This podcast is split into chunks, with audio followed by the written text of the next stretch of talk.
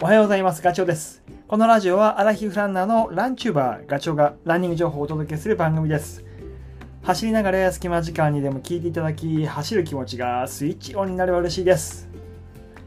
本気で走るとき、レースとかね、あとはタイムトライアルとか、そういう時って走り出す前準備、ウォーミングアップはやっていますか？まあ、本当久しぶり大会に出るのも久しぶりだっていう人も多いと思うしずっとねあの感染症の広がりで2年3年ぐらいは大会中止になったり延期になったりしてようやくこうなんかトンネルから抜け出した感じもあるけどだけどまたね最近ちょっと多くなってきちゃってるからお願いだからって祈る気持ちで静まってくれよって。だ夏も秋も大会開催するよっていう情報聞こえてきてますよね。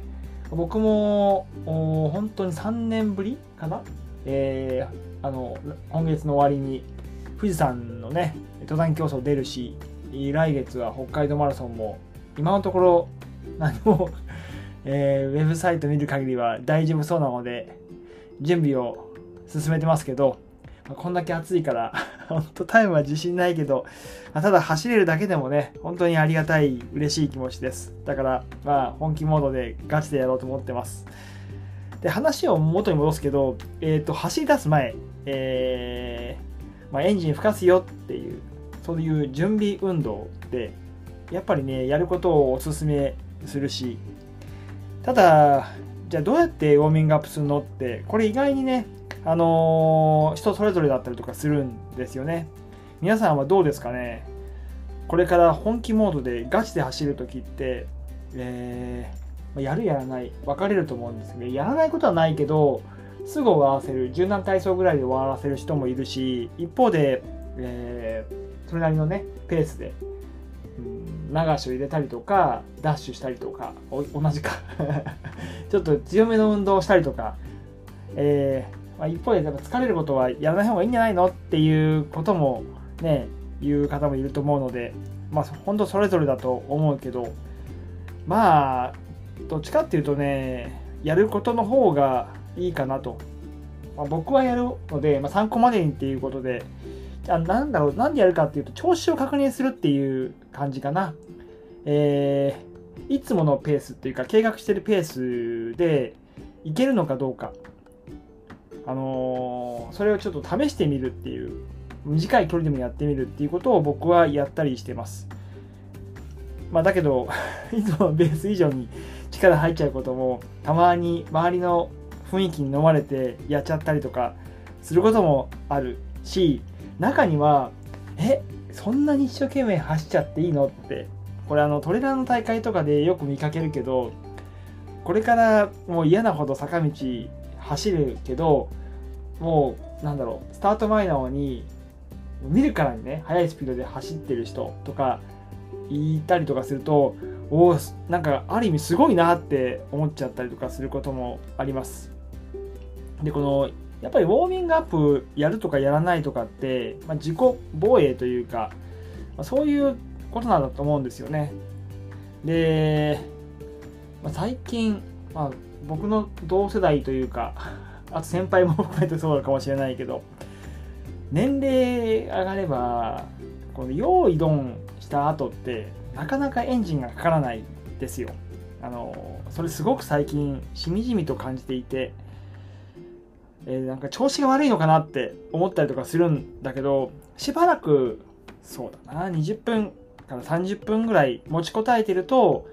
えー、心肺機能が動き出す。体がこうスムーズに回り出すっていうのをすごく感じるんです。でそれを感じ出してからはやっぱりさっきの話に戻るけどやっぱ自分の計画してるペースで少し走っておくとかしておかないといざじゃあ用意どんで走り出した時に体がびっくりしちゃう。えーと、とその後の影響も考えると多少なりとも慣らしておくっていうことがやっぱりね僕には必要なんだなっていうふうに思ってやってます。でまあ心肺機能もそうだしあとは最近動きが悪くなってるあの股関節とかのねいわゆる可動域みたいなところも広がるかなということを考えています。とにかくえっ、ー、とね動かすことがうまくできれば当然、えー、長くも走れるし速くも走れるし楽に走れる。で目指すところはやっぱり上半身とその下半身が連動してしっかりとこう全身を使って走れるようになること。そしてえ着地をした時のポジションが正確に、えー、タイミングよく力を地面に対して伝えられるようになること。みたいなことを予行練習じゃないけどね。やっておく。であとはもう一つ言うと筋肉が少しやっておくことで温か温かま温まるっていうこと。これはまあ夏場はあれだけど冬場は特にね硬いままで走り出しちゃうとやっぱりあんまり良くないというか傷がつくこともあるのでそういうこともありウォーミングアップをするようにしてます。であとそう最近ね僕が意識していることもう一つあってやっぱりこう年を重ねていくとあの瞬発的なこう速い動きが苦手になってくるのでえー、っとこの前上田瑠衣さん世界チャンピオンのね上田瑠衣さんのパーソナルトレーニングを体験してきたんですよ。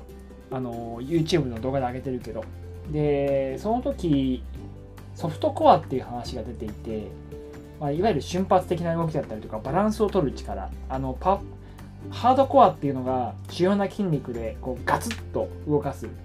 パワーでね、そういう力だとすると、そういう力を発揮するところだとすると、ソフトコアはちょっとこう、えー、うん、対極にあるって言ったらあれだけど、いわゆる本当にこう速い動きをサポートする瞬間的なこうパンっていう動きそれをこう、えーと、トレーニング上田瑠衣さんは取り入れていてで僕もそれやってみたんだけど 全然できなくてね。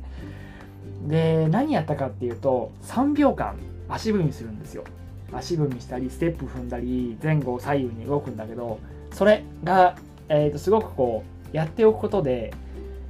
その後の動きがスムーズになる。えー、体を温めるっていうこともあるし神経系のね、あのー、スムーズに伝達するっていうことも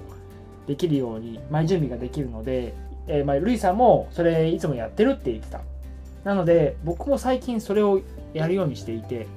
でこれもね最初なんか体が上半身と下半身バラバラでなかなかうまくできなかったんですよ。たった3秒なんだけど。だけど最近やり始めて1ヶ月ぐらいか。少しスムーズに遅いけどね。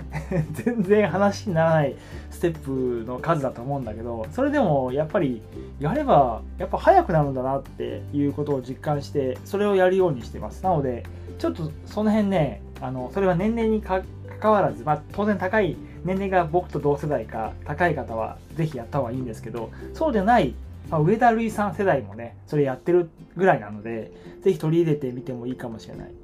であとは、スタート前、えー、列に並ぶとき、そうするともう列並んじゃうとスペースがね、なかなか取れない前後に人がいるので、だから、まあ、そういう時にはもうアキレス腱伸ばすとか、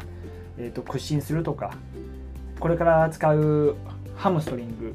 とかお尻とか、それをこう、さえー、さするだけでも、もむちょっと軽く揉むぐらいでも、これから使うよって筋肉にね、あ筋肉もそうだし脳にも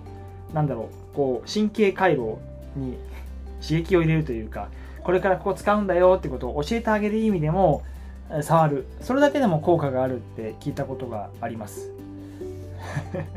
まあ本当にそういう話をするとウォーミングアップって大事だよなって今自分で話してても思ってるけどまあやった方がいいかなと。ただやる時間もありありますよね。あんまりあのスタートから前の時間にやっちゃっても温めても冷えちゃうしそれ以上にやらなきゃいけないトイレに行っとくとかもあるだろうからその辺はちょっと自分の体調というか時間を見ながらやらなきゃいけない。大体そうだな。45分前とか30分ぐらい前がいいのかなっていうふうには思ってます。はい。まあ、今回の ラジオではあのそんなねウォーミングアップした方がいいよっていうようなお話をさせてもらいました。少しでも役に立てば嬉しいです。それではねまた次回の放送でお会いしましょう。ガチョウでした。バイバイ。